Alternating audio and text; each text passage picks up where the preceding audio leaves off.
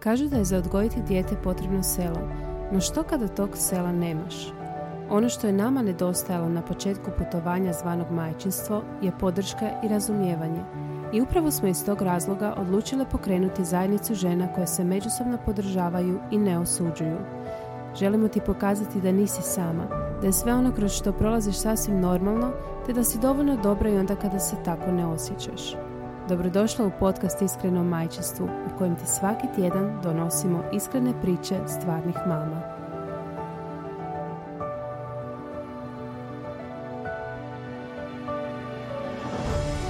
E, dobrodošli super mamu u još jednu epizodu našeg podcasta. E, sa mnom je ovaj put Sonja. Samo Sonja.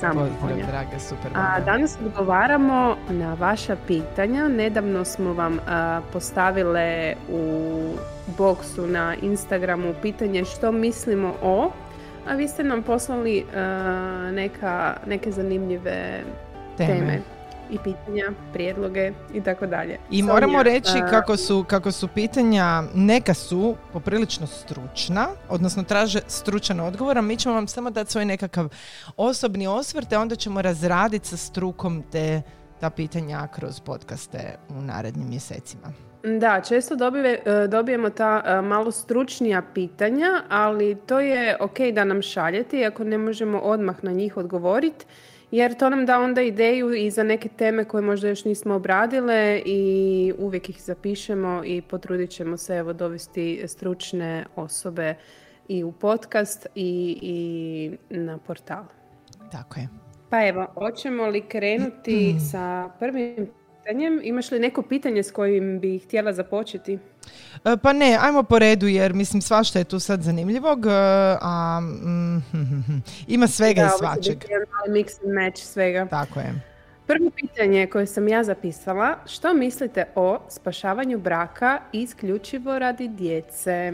Hmm. Da, evo to je recimo jedno od pitanja koje bi zahtijevalo onako nekakvog bračnog terapeuta. Mi smo ovu temu znali obraćivati sa Sarom, snažnom mamom. Um, a moje nekakvo osobno promišljanje se zapravo mijenjalo kako sam ja sama sazrela. Nekada bih rekla da bih uvijek ostala u braku radi dobrobiti djece, međutim nekada se jednostavno događa situacija u kojoj brak zaista ne valja i pojedinci nisu jedan za druga, osobito ako se radi o nekakvom verbalnom zlostavljanju, ne daj Bože uh, ovaj, fizičkom zlostavljanju, u tom slučaju definitivno ne bih nikada ostala u braku, odnosno tražila bih varijantu da pobjegnem iz takvog odnosa jer to nije za dobrobit djece. E, da li dvije osobe trebaju biti nesretne u braku zato jer mislimo da će naša djeca biti onda sretna? Ja ne znam evo kakav je to onda primjer našoj djeci. Evo da imam kćer, da sam u nesretnom braku, e, ne bih voljela da ima primjer mame koja je mislim koja je nesretna. Ne bih voljela.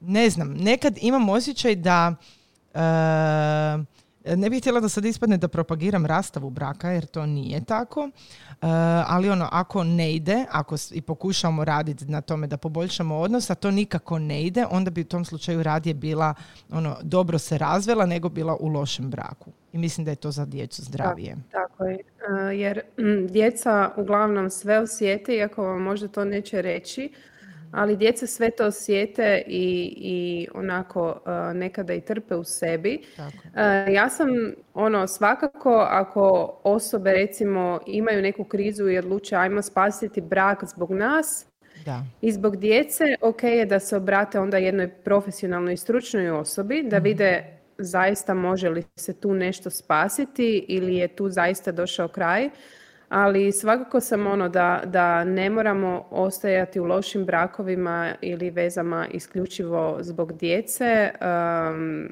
mislim, problem je što je kod nas još uvijek u našem društvu razvod tako neka je. tabu tema, tako mnoge predrasude i ljudi se boje rastati i zbog toga. Da. A u biti uh, trebali bi to normalizirati uh, i važno je, važno je u biti da pričamo s djecom uh, i kad dođe do takvih stvari da pričamo i, i da i da djecu naravno ovaj, pripremimo na sve to. Ako je potrebno, da, i ako je potrebno i da se obratimo, kao što sam rekla, nekoj stručnoj osobi. Dobro razmislite. Da. Ali, dobro. Evo jedno drugo pitanje koje se veže Ha, isto, da. da. Ali uvijek o braku. Što mislite o otvorenom braku ili vezi?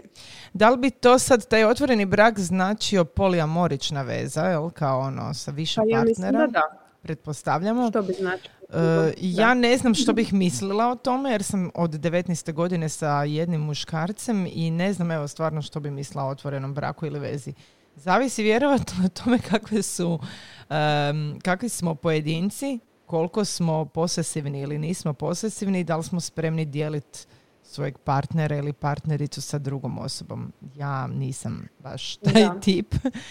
Um, iako recimo ako govorimo o monogamiji i poligamiji nekako što sam starija manje vjerujem u tu monogamiju i tu um, da smo vezani samo sa jednom osobom.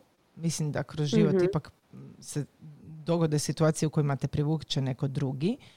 Ali uh, otvoreni brak ili veza ja mislim da to barem moje stajalište da to nema šanse da uspije. ne znam sad ono svaka čast koja je ono dovoljno open minded. Opet, opet živim, ono, živimo u društvu gdje to nije uh, normalno. S druge strane mislim da su ljudi uh, koliko god ja nisam ne vjerujem u to da su ljudi monogamni, ali negdje sam pročitala da bi baš uh, da su da, da te otvorene veze budu podnormalno, da bi došlo do kako bi rekla, e, do e, različitih e, svađa i pa ono da, da u biti nije jednostavno to ovisi o karakteru. Mi smo ljudi, imamo tu neku dozu, kako bi rekla, ono i ljubomore i sve. mislim, to je moguće u vezama gdje se nađu zaista dvije iste osobe koje su full ono otvorene, uh, otvorene za to i onda to tako funkcionira. A dokle, e, ne znam, mislim, osobno e, poznajem neke koji jesu u polijamoričnim vezama i to kod njih super funkcionira. E, znači, sve to ovisi o vama samima, kakve ste, kakve ste osobe. Ja bi realno, ne znam, ja osobno ne bi to mogla vjerojatno bih bila vrlo ljubomorna. I ja isto ne bi mogla dijeliti nikako. radi, bez obzira što ja imam isto neki svoj život. Ali evo, ne znam, i to taj otvoreni brak ili veza, pogotovo uz prisutstvo djece, ne znam koliko je uopće zdrava varijanta za djecu, jer djeci je dovoljno, djeca trebaju imati svoje roditelje, pa makar bili rastavljeni ili bili u braku. mislim da bi im bilo poprilično konfuzno da mama ima još, ne znam, tri partnera, tata još četiri partnerice. Tako da, evo, s tog aspekta bi trebalo ono stvarno razgovarati i razmisliti dobro o toj varijanti, jer mislim da djeci to nije baš najbolji primjer. Da, to je jako, jako je jedna kompleksna tema i, i ovaj... da. Ne znam, ja, evo ja sam rekla, ja mislim da to ne bi mogla. Tako je. bili probala, isto ne znam trebala bi dobro razmisliti o pa tome. Pa znaš da te, u trenutku kad odlučiš probat, ja mislim da je tad već ono ta granica pređena i onda kako se vratiti unatrag, ono ako ste oboje krenuli u varijantu, e ajde idemo probat s drugim ljudima, nekako ono, kao da pređeš tu jednu, jednu imaginarnu granicu koja postoji. Kako se vratiti na, nakon toga, ne znam. A i onako, pitanje bili se onda, i ono, ako otvorimo vezu i sad, ne znam, nađem neko ko mi se sviđa i tako dalje, mhm. pitanje je bili se vratila uopće na staro. Tako je, htjela ono... Biti sa tom drugom osobom. Jako je to komplicirano, tu zavisi o emocionalnom stanju osobe, koliko se, ne, ne znam, evo, nisam još do sad se susrela sa ovakvom, sa ovakvom temom. Moram priznati, ono, čitala jesam o polijamoričnim vezama, pratim neke od e, naših vrlo interesantnih i pametnih žena koje jesu u polijamoričnim vezama i vidim da to kod njih funkcionira, ali ja mislim da za to, uh, mislim to su uglavnom žene koje nemaju još uvijek svoju djecu, mislim da su to ovaj, poprilično, moraš biti otvorenog uma za, za takvo nešto i biti poprilično A siguran u sebe. su seriju koja baš govori o polijamoričnoj vezi. Čekaj, to je, daj, ko je to? You Me Her. You Me Her, you da. Me Her. Da, da. Ja, ja sam krenula gledati tu seriju, moram priznati da mi je u jednom momentu postala previše, zato jer sam posesivna, pa ne bi mogla, ne. Da, ne znam. Ali dobro, oni su se troje živjeli zajedno, na kraju što je meni onako malo tumač, ne bi, ja živim s jednim. ne, ne znam, malo, ne znam, evo, zbilja ne, ne znam. To mi onako, ne. da. Um, da. Jedno od pitanja je, uh, mislim sad ću malo i preskakat neka pitanja, um, da. čisto da imamo nekakav um, redoslijed. To bi bilo gledanje pornografije. Što mislimo o tome? Mardina, gledaš li pornografiju? Uh, pa ja volim onako erotske filmove uh i volim pogledati dobar seks u filmu. Pornografija kao pornografija onako one, kako se zove, you porn i to, to mi je malo onako tumači, sve mi je dosta gluma i mislim da ne onak ne prikazuje baš onako realno, mislim da. realno. Da, ljudi to i rade svašta, ali ne sviđa mi se. Ali nemam ništa protiv toga dok kod, dok ne pređe u neku recimo obsesiju, što, što je mhm. isto moguće kod nekih ljudi. Da. Što ti kažeš? Uh, ja sam baš nedavno bila u jednom društvu koje smo razgovarali o tome da li je iti jedna žena pogledala dobar pornić. Ja sam, nisam baš puno gledala. Ono što sam gledala, meni je bilo toliko, uh, ono, ja sam smijala. Znači, naprosto, ne da me ne može staviti u nekakvo raspoloženje, nego mi je to bilo onak stvarno. Znači, prvo, monstruozno izgledaju ta spolovila. Uh, znači, ja ne znam, ono, to je manje više, uglavnom se nešto bilo... što daje nerealnu uh, percepciju nerealna, seksa. Apsolutno, znači, nerealna percepcija. I ženskog tijela. Mislim, nemojmo zaboraviti da su sve te žene tamo izoperirane i dole. Na to mislim. Je, znači, znači da, da. izoperirane. Da. Uh, znači, i onda se, znači, neko ko gleda, osjeća se, možda neka žena će se osjećati loše jer gle, ona tak ne izgleda. Da, da. A u biti i pretežno je, mislim, fokus je pretežno na muškom zadovoljstvu. Tako je. Na muškom, a žena je onak, ajmo ju... da, da, ajmo se izredat. Tako znači, da... nije, nije realno, a ono čega se ja bojim je što, znači, recimo neki eh, tinejdžeri koji kreću sad, koji zanima seks i sve, mhm. oni će se prije, pošto nemamo seksualno obrazovanje u školama, što jako fali, oni će se prije ovaj, uh, informirati. Ići učiti kao iz, tih, iz te pornografije i neće ništa naučiti.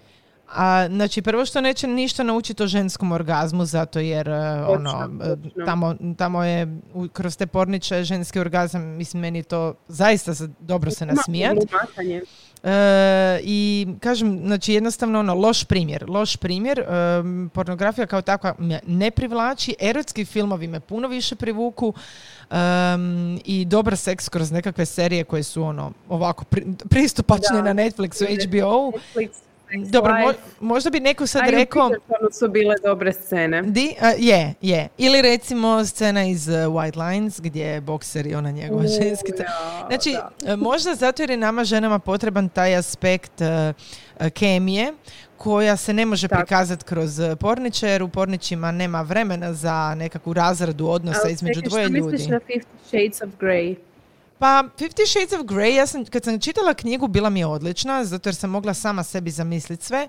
Uh, Fifty Shades of Grey meni čak nije tako loš taj film, uh, međutim mislim da ne prikazuje sadomazo kao uh, sadomazo što zapravo je, nego mislim da je to samo onako jedan seksić koji je malo nešto agresivniji i koji možda većina ljudi, mislim agresivniji uopće, ne znam šta bi rekla. Znači, meni to nije sadomazo. Ja sam sadomazo doživljavala potpuno drugačije. To mi je nekako, evo, mm, nešto što mislim da većina ljudi može napraviti kod kuće bez, eh, bez ikakvih problema. Uh, njihov odnos mi je čudan. Mm, ali evo, nije mi, knjiga mi je bila odlična. Evo, knjigu sam progutala vrlo, vrlo brzo. uh, ali... si zamišljala sadomazu kakav ti želiš. pa, sad, pa da, ono, zamišljaš si ti svoju nekakvu varijantu, zamišljaš si to od nekog muškarca E, iako mi taj glumac inače u drugim serijama bio ono nenormalno privlačan, recimo u Fifty Shades of Grey mi nije.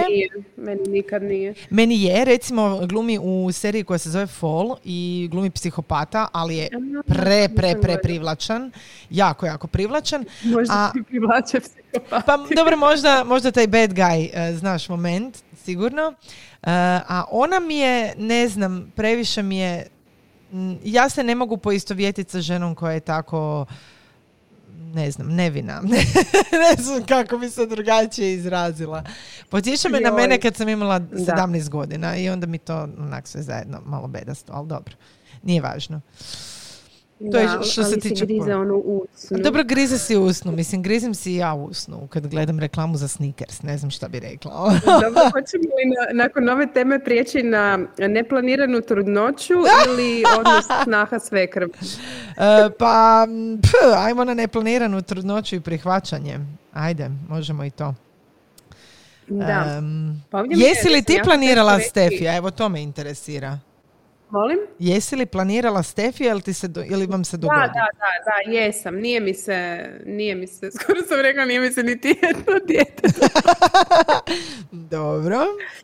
Da, Stefi je bio planiran i zato ovaj, baš sam uh, htjela reći da mi je jako teško reći neko mišljenje o tome jer mi se nije dogodilo. Mhm. Ali evo sad kad sam recimo u nekoj fazi da uh, ne želim djecu, uh, um, da razmišljam često što ako mi se dogodi da. i onako baš mi stvori veliku anksioznost, uh, tako da ajde da je neplanirana trudnoća ono kad uh, možda nemaš djecu tak, da. pa se hm. dogodi, ali svejedno si htjela tu, tu djecu jednog dana pa ono, možda nisu došla u vrijeme kad si željela, ali su došla.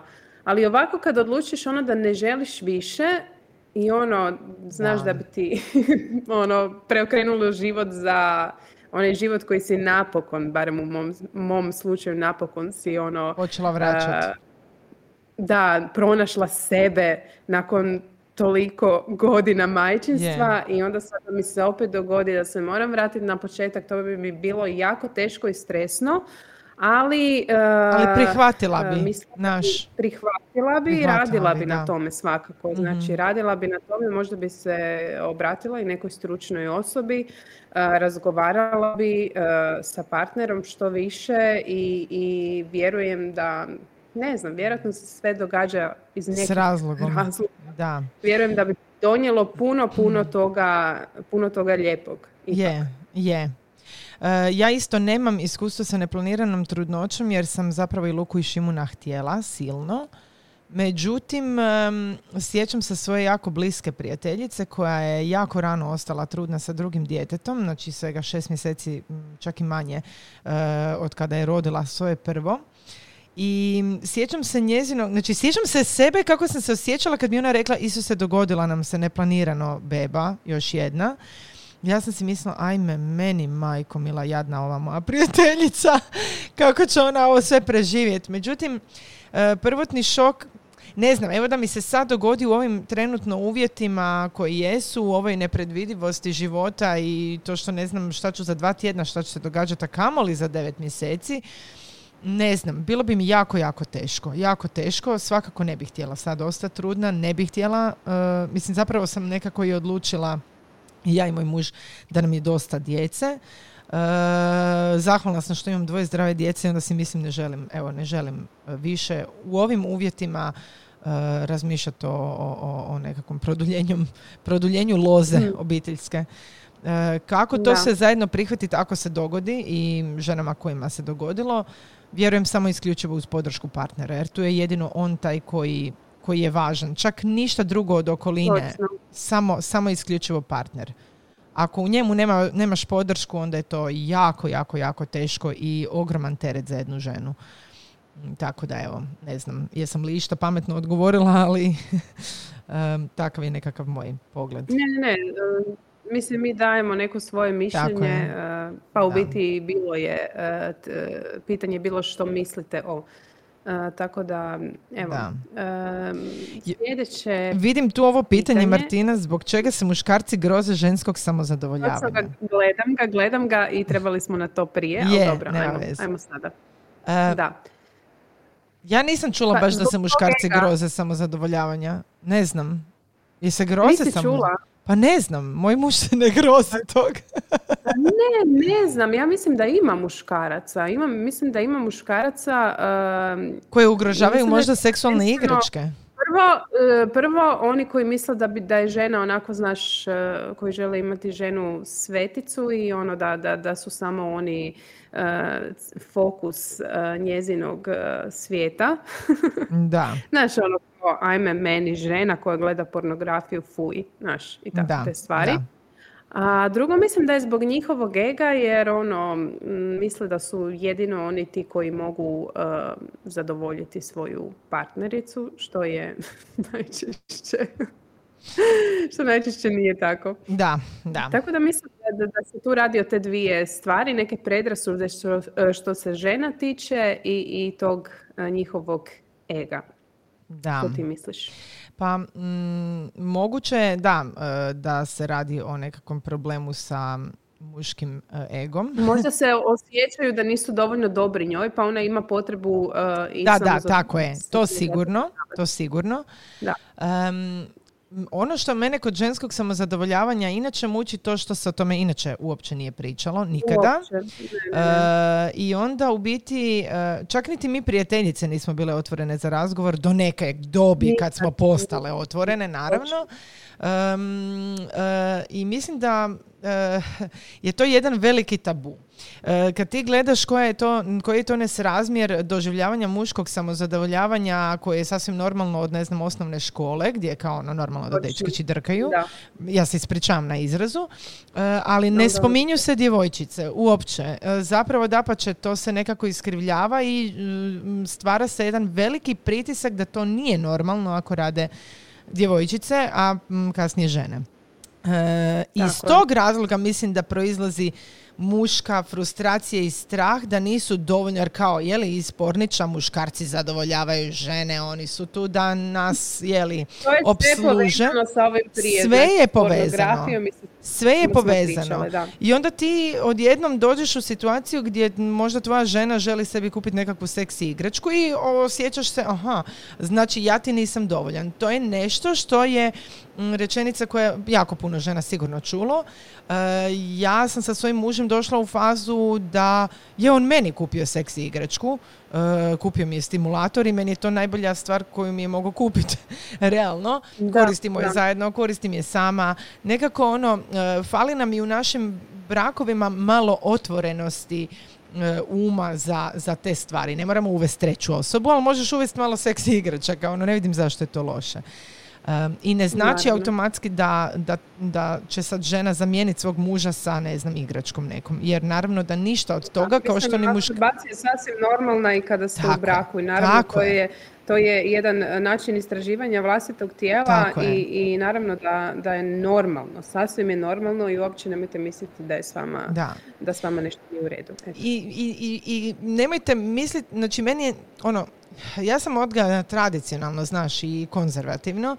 E, općenito pojam samozadovoljavanja je jako ono, osobito kod žena, stavljen pod veliki, veliki, veliki pritisak e, kao ne, i kao nešto što je loše i što nije dobro i što nije zdravo i tako dalje.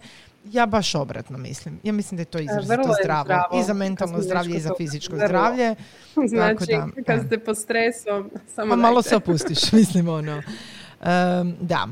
E, osobito da, mislim, zapravo, zapravo staću sad. Ono, budemo ovu temu obradile sa, e, ja predlažem sa Paulom Brečak, e, jer zaista zaslužuje tema ženskog orgazma i samozadovoljavanja jednu, jedan cijeli... Radi sa našom terapeuticom s kojom smo imali Pa tako je, tako je, tako je, tako je, slažem se, slažem se. Dobro. Sad možemo se samozadovoljavanja na sve krve i snahe. Martina, nisam te pitala samo zadovoljavaš li se, ali kakav je tvoj odnos sa tvojom svekrvom? dobar, dobar, Ne, ne, dobar je moj odnos. Ja mislim da si ti ovdje, ti uvijek progovaraš o svoje svekrvi, uh, pa evo, uh, ne, ja ne mogu reći, stvarno imamo ok odnos. Nemam nikakvih problema, ne miješam mi se u brak i to je ono najbitnije. Hm. Um, pa ja sam zapravo imala onako poprilično buran odnos sa svojom svekrvom. bile smo prvo, dok smo Ivan i ja bili samo u vezi, e, jako, jako bliske, stvarno ono, izrazito bliske. Kad smo se oženili se malo to promijenilo, kad sam rodila se poprilično drastično to promijenilo i onda smo jako, jako se odvojile i e, nikako to nije funkcioniralo. Svi smo jako patili, najviše Ivan i ja i naš brak. E, do jednog momenta kada sam zapravo ja postavila svom mužu ne ultimatum, ali ono dogovorili smo se da e, sve što e, se tiče odnosa uh, sa mojom svekrvom će rješavati on sa njom, jer može reći bez da mu zamjeri, a ipak mi snahe ako nešto kažemo, to se sve mjerka i uzima u obzir i potencijalno može stvoriti velike probleme i u pravilu u trenutka kada je on preuzeo bilo kakve, ajmo reći, krizne situacije na sebe, da ih on hendla sa svojom mamom, Uh, a ne miješa mene u to, znači mene zaštiti na neki način ili izdvoji iz određene potencijalno mm, opasne situacije, uh, od tad sve zapravo funkcionira. Manje se viđamo, E, međusobno se poštujemo, ja prvenstveno poštujem nju kao majku svog muža koja je napravila dobar posao jer moj muž je stvarno jedan dobar, kvalitetan i normalan čovjek. E, tako da jako, jako malo komuniciramo. Ali to je nekako, ja mislim, i ključ našeg e, sad trenutno mirnog i relativno uspješnog odnosa u kojoj pričamo o djeci, skače ako može oko klinaca, Eh, nekad pošalje skuhan ručak, znači to je meni velika pomoć i na tom sam zahvalna, a sada imamo nekakve pretjerano emocionalne eh, odnose nemamo i to je sasvim u redu. Pa da, ako ti je ono, ako je sve krva takva, zaista da, mislim tu je partner igra naravno partner. tu ključnu ulogu, nije, nije u redu da šuti u takvim situacijama i tako. Mislim, ja mislim da je to generalni problem, što muškarci uglavnom se boje bilo šta pregovoriti. Da, Točno. Jer onda se mi osjećamo nezaštićeno, mi se osjećamo izloženo i, i zapravo i, e, oni idu linijom manjeg otpora, a mi trpimo te stvari i onda je to rezultat za kaos i za brak i za odnose unutar obitelji. Slažem se. Evo, Sonja, ja mislim sve rekla na ovu temu. Da. Idemo dalje. Ajmo. Što mislimo o odlasku djeteta u jaslice s godinu dana? Evo, ja ću reći uh, svoj primjer. Ja sam se dala sa 13 mjeseci u jaslice i meni je to bila stvarno jedna od boljih odluka. Uh, nisam tad radila, ali sam bila u aktivnom traženju posla i uglavnom kako sam ovdje u Italiji dosta sama i nemam, nisam imala nikakvu pomoć. Uh, trebalo mi je jednostavno tih, dala sam ga na 4 sata, trebala su mi ujutro ta 4 sata. E, jaslice su e, divne, e, znači super je imao i grupu i sve, nije bilo prenatrpano i ono, ja jednostavno nisam pobornik one tri godine, da je za tri mhm. godine, za dijete od tri godine važno biti doma. Uh, ja da sam ga ostavila doma, išli bi u park i tu ne bi bilo, u parku je sve, znači nema djece u to doba, ujutro osobito, jer ovdje je sasvim normalno da djeca kreću u jaslice.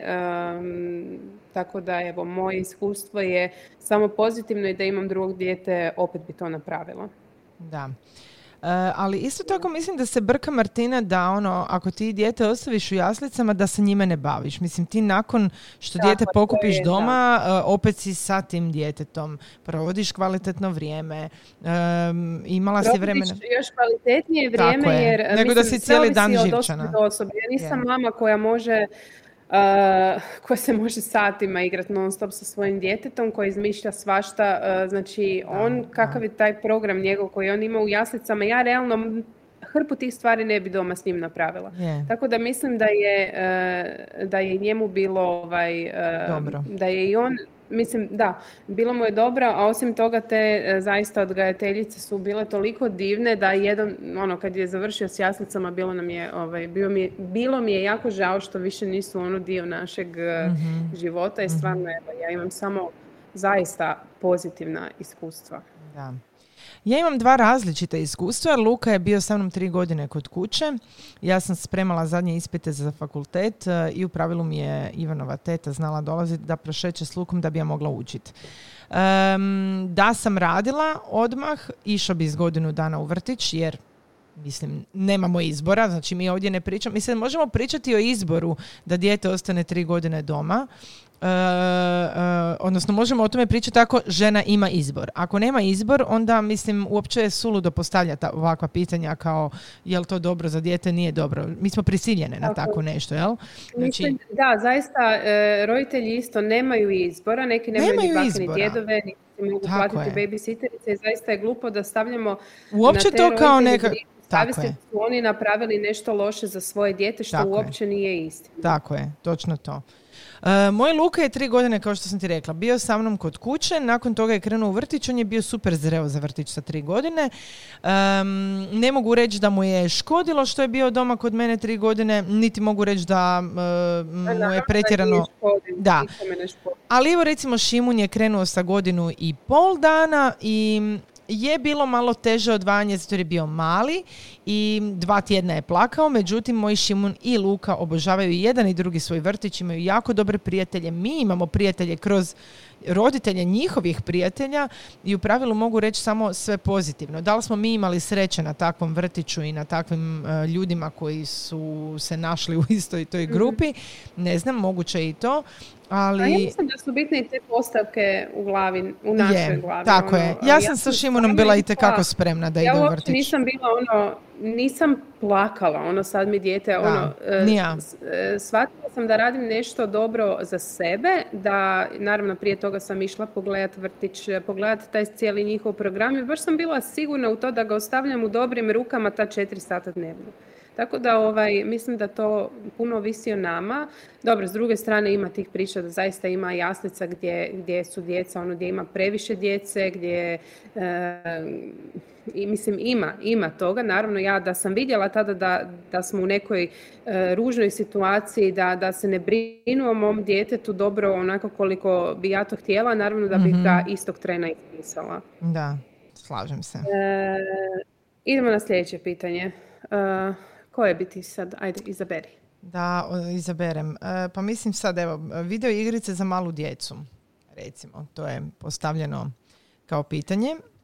Da, mm. da, a za malu djecu koliko mala? Da. To me zanima. Pa, realno, evo ovako, moj nekakav generalni stav, znači moja majka je ono liječnica i baš je neuropedijatar, apsolutno je protivnik bilo kakvih igrica za djecu jer ona baš vidi primjere teške ovisnosti o igricama koje utječu onda i na razvitak mozga i tako dalje epilepsiju i slično. Tako da recimo s te strane e, sam imala tu jednu svijest od e, relativno rane dobi da i video igrice nisu varijanta koju želim tako rano kod svoje djece.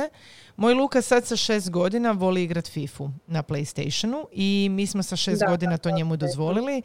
E, on to može za vikend i može odigrati do maksimalno tri igrice kroz dan, znači tri, ne igrice, nego kao tri utakmice, jel? To je jedina video igrica koju sam ja dozvolila. Šimun je znao igrati one, znaš, kao tipa na Juhuhu aplikaciji slaganje onih pazlica, e, praćenje s prstićem i tako. Tak, takve su bile nekakve manje više igrice, ali u pravilu e, e, on je, on je recimo razvio popriličnu ovisnost bio kad smo mu dozvoljavali to i onda smo morali ukinuti jer smo vidjeli da to ne funkcionira. Jer je to bilo od ranog jutra buđenje, ja bi igrao igrice, e, tako da e, on za četiri godine definitivno nije zreo niti spreman, niti može kontrolirati koliko mu je dovoljno. E, tako da smo to ukinuli. nisam baš pobornik iskreno video igrica za djecu, možda čak niti prije sedme godine, ali ova pandemija nas je dovela u situaciju gdje rad od doma uz malu djecu, ako si u izolaciji, je gotovo nemoguć. Evo, gotovo nemogući i roditelji su... Znači, ne, nisam pobornik, ali ne osuđujem u nikakvom pogledu roditelje koji u takvim situacijama dozvole djeci čak i video igrice. Evo. Da, naravno. Evo, ja sam stvarno, e, kad sam trebala raditi, kad, kad smo bili u izolacijama, davala sam mu više nego što, e, što što, što imam ovako nekim zakonom našim obiteljskim da. propisano. Mislim, moja igra, moje, recimo ja nisam htjela njemu kupiti PlayStation iako me tražio, ali dobio ga je za, za šesti rođendan ali igra samo FIFU i kod nas može igrati svaki dan po jednu mhm. igricu, nekada prođe da uopće ne odigra, znači ne vidim u njemu nikakvu ovisnost i znači promatram ga tako da ovaj uh, ok nije nema neki strašan utjecaj na to. S druge strane FIFA u FIFA isto također moraš malo upotrijebiti mozak moraš misliti na različite taktike i tako to je, da. ove druge igrice uh, niti ne traži niti, niti bi mu sad dozvolila mm neke one pucačine to mi je ono katastrofa. da. Tako da u biti realno nisam protiv video igrica ako roditelji to, dobro jesam ako se radi o zaista male djeci, ali ovako predškolarci i školarci ono ok mi je ja sam isto kao malo uvijek igrala te neke, mm sjećam se Nintendo i tako tih stvari, ali mislim da je tu važno da, da djeca imaju granice i, i kontrolu roditelja, ono da vidimo što to igraju ako igraju, ono, ne znam, preko mobitela Mi moramo pokazati interes za time. Evo, i biti zapravo svjesni toga što oni igraju, kakve su to vrste igrica. Je. Da, svakako moramo biti oprezni na, na njihovu sigurnost, eh, na, na internetu, a i ono, ima svakakvih priča, tako da kontrolirajte sadržaj koji vaša djeca koriste. Tako je, slažem se. E sad Martina, tu ima pitanja koje se vežu i uz školstvo. E, mogle bi to možda prebaciti za jednu zasebnu cijelu temu posvećenu ško, ono, školi i e, evo ne znam šta ti kažeš. Da, ja bi to, to ćemo svakako obraditi posebno. Evo još jedna, uh, hajde idemo sad na recimo fast fashion. Što mislimo o fast brzoj modi? E, sada, ovo je baš onako malo kompleksno pitanje. Ja sam, ja konzumiram brzu modu. Ja isto. Nažalost, tako je. ali, ono, nisam, nisam neka shopping holičarka. Tako je.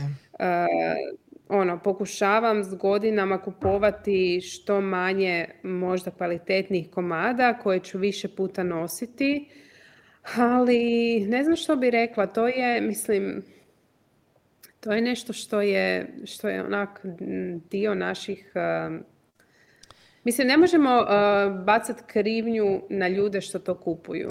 Jer im je to ono, to je jeftina moda koja nam je dostupna. Je, mislim, slažem se. Mislim, treba si osvijestiti sve, treba si malo osvijestiti ja moram Naravno. priznat da ne osjećam grižnju savjesti što kupujem još odjeće, zato jer ja su svoju odjeću nosim. Ja zaista su svoju. Znači, dogodi se. Da, se razumijemo, dogodi se da sam kupila neke komade uh, odjeće koji mi još uvijek s etiketom stoje. Možda se radi o tri ili četiri komada, zato jer nisam imala priliku zbog pandemije ih obući. Inače, sve ostalo, ja zaista stalno, konstantno mijenjam, nosim ono što više neću nositi ili ne mogu nositi zato jer sam se ne znam smršala ili udebljala se, nevažno, ne stanem, e, to proslijedim nekome e, kome je to potrebno.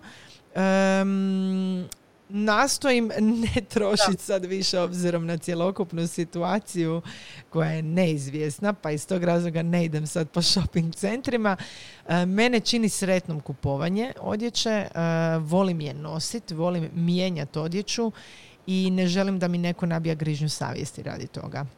Evo. Da, jer recimo ja nisam, ja zaista nisam osoba za second hand shopove koliko god je to i ono super inicijativa i sve, ali ja, ja sebi ne mogu, ja sebe ne mogu zamisliti um, jednostavno nikad nisam, nikad nisam našla nešto što mi se zaista sviđa. Pa dobro, ono. da, tamo se više uh, mogu naći neki retro komadi, tipa ja sam našla jedan da, kaput i našla sam neke traper jakne. Ono.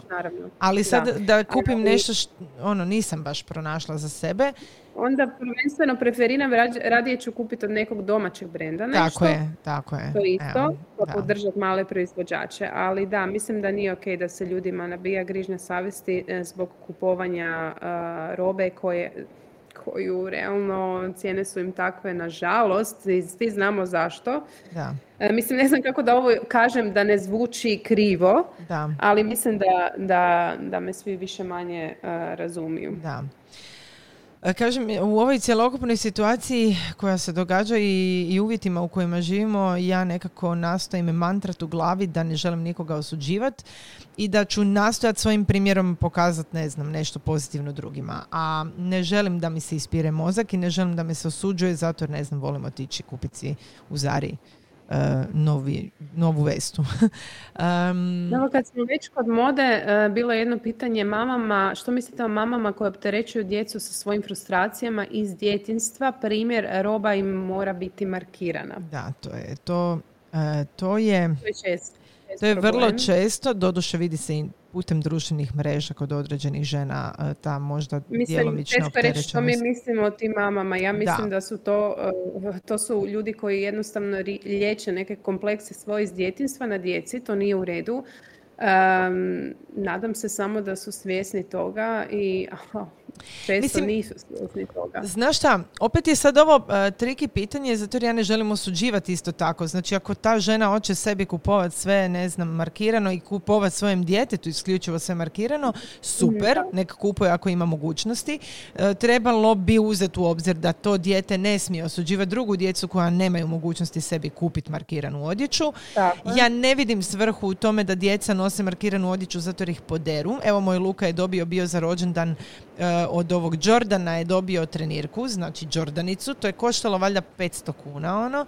E, nakon četiri odlaska u vrtić, pa to, E, on je došao kući, znači je moj muž se raspametio na tu trenerku, to je stvarno lijep, vrijedan poklon i sve, ali ja želim da moje dijete nosi svu tu odjeću. Moj Luka je dijete koje se igra, on je došao s poderanim koljenima, jednako kao i trenerka koju sam kupila u, ne znam, Lidlu ili koju sam kupila u bilo kojem drugom dućanu. Znači, jednostavno, ne vidim smisao da opterećujemo djecu sa markiranim stvarima zato jer to ne određuje kvalitetu osobe. Ako to neko želi kupovati pa kupuje, super, samo daj. E, ali odgajati ih na način da... Kvalitetu vidjeti. Pa mislim, e, to ne garantira nikakvu kvalitetu. Znači, ime ne garantira nikakvu kvalitetu, zar ne? Ja ne znam. Ali recimo ja vidim sad baš u, baš u Hrvatskoj jako su djeca opterećena sa markiranom robom. Ja ne znam šta je to. Tinejdžeri. A, vidim, po, vidim po primjeru ovaj a, nečakinje od svog, od svog partnera, vidim po mojim nečacima koji isto traže ovaj, znaš, ono, sad su počeli izlaziti van, pa bi neku markiranu majicu, pa to je jednostavno neki, Novi- ne znam ne je li to tako Nova puno neka, ne znam. mislim, bilo je i kod nas toga, Ali ne ne, mogu reći, toliko, ali ne ja se ne toliko. sjećam. Ono. Ja se fakat ne sjećam, ono, baš, ono, bilo je par cura koje su se ono, koji su se oblačile u Benettonu. To kad govorimo o markiranju, to je bilo Benetton onda. To nam je bilo, wow. To je bilo, znači, Često primjećujem, primjećujem da je to problem ovaj, i da su djeca koja možda nemaju takvu robu malo ovaj, je, um, da, ono, je. e, nesigurna i, i to mi je žao. Ono, mislim, Ali nesigurna su ne- zato jer ih drugi klinci... Roditelji trebaju doma je, naučiti tu je. djecu da ta markirana roba apsolutno ništa ne znači i realno zaista neću svom djetetu ići i da imam novaca, iskreno ne znam bi li mu kupila neku užasno skupu majicu Tako je. koju će prerasti za, za tri mjeseca. Ja se slažem s tobom i u biti e, mislim da e, je tu uloga glavna na nama.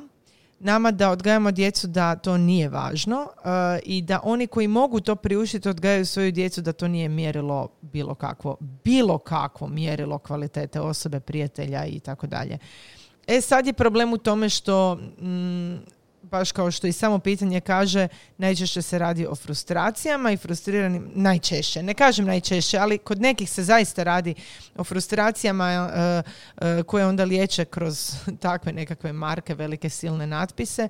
To je svakako pogrešan način em, ophođenja prema, prema vlastitoj djeci i ne znam, evo, e, ja nisam tako odgajana, meni to nikada nije bilo važno, E, neću odgajati sigurno svoju djecu da im to bude ikakvo mjerilo ičega, nikada. Em, tako da mm, ja sam s ove tu strane, ne, ne, ne mogu procijeniti kako je sa one druge strane, evo zaista ne znam. ne Da, znam. Da. da. Kad smo već kod uh, markirane robe, uh, bilo je pitanje što mislite o no-name prehrambenim proizvodima. Da, to je kao one, uh, je li, robne marke, jesu to kao one, da. Um, pa ja ih izbjegavam. To su kao dućanske robne marke, da. Hm? Ja moram priznati da ja to izbjegavam. E, prvo nisam nutricionist, tako da apsolutno nisam stručna ni blizu uh, misliti išta o tome. Uh, izbjegavam možda zato jer sam bedasta, jer zaista se nisam informirala. Imam osjećaj da se tu možda radi o manje kvalitetnim, nutricionistički kvalitetnim stvarima i, i, i onda to nekako izbjegavam kupovati. Razumijem da ne može si svako priuštiti ne kupovati takve stvari, osobito sad kada su cijene otišle gore i kada je ono inflacija poprilično prisutna. ne znam, evo, mislim da je ovo pitanje na koje bi trebalo odgovoriti nutricionist. Evo, da. Ja mislim da nisu to nužno loši proizvodi. Svakako prije, prilikom kupnje provjerite ono e, sastav proizvoda i tako dalje. Ako se u to uopće mm. razumijete, jer ja mogu čitati sastav Martina, ali meni to ništa ne znači u životu. to je, ja mislim da uh, jedno 80% naših ljudi E, ne čita sastav, i da čita sastav ne bi razumjelo što čita.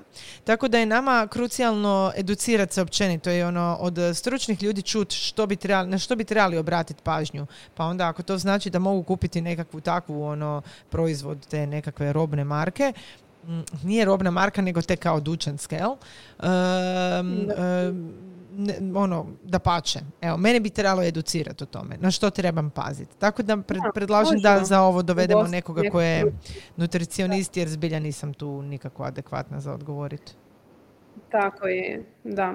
Ja recimo ono, osobito proizvode, recimo meso i tako slične proizvode, to mi mora biti zaista kvaliteta.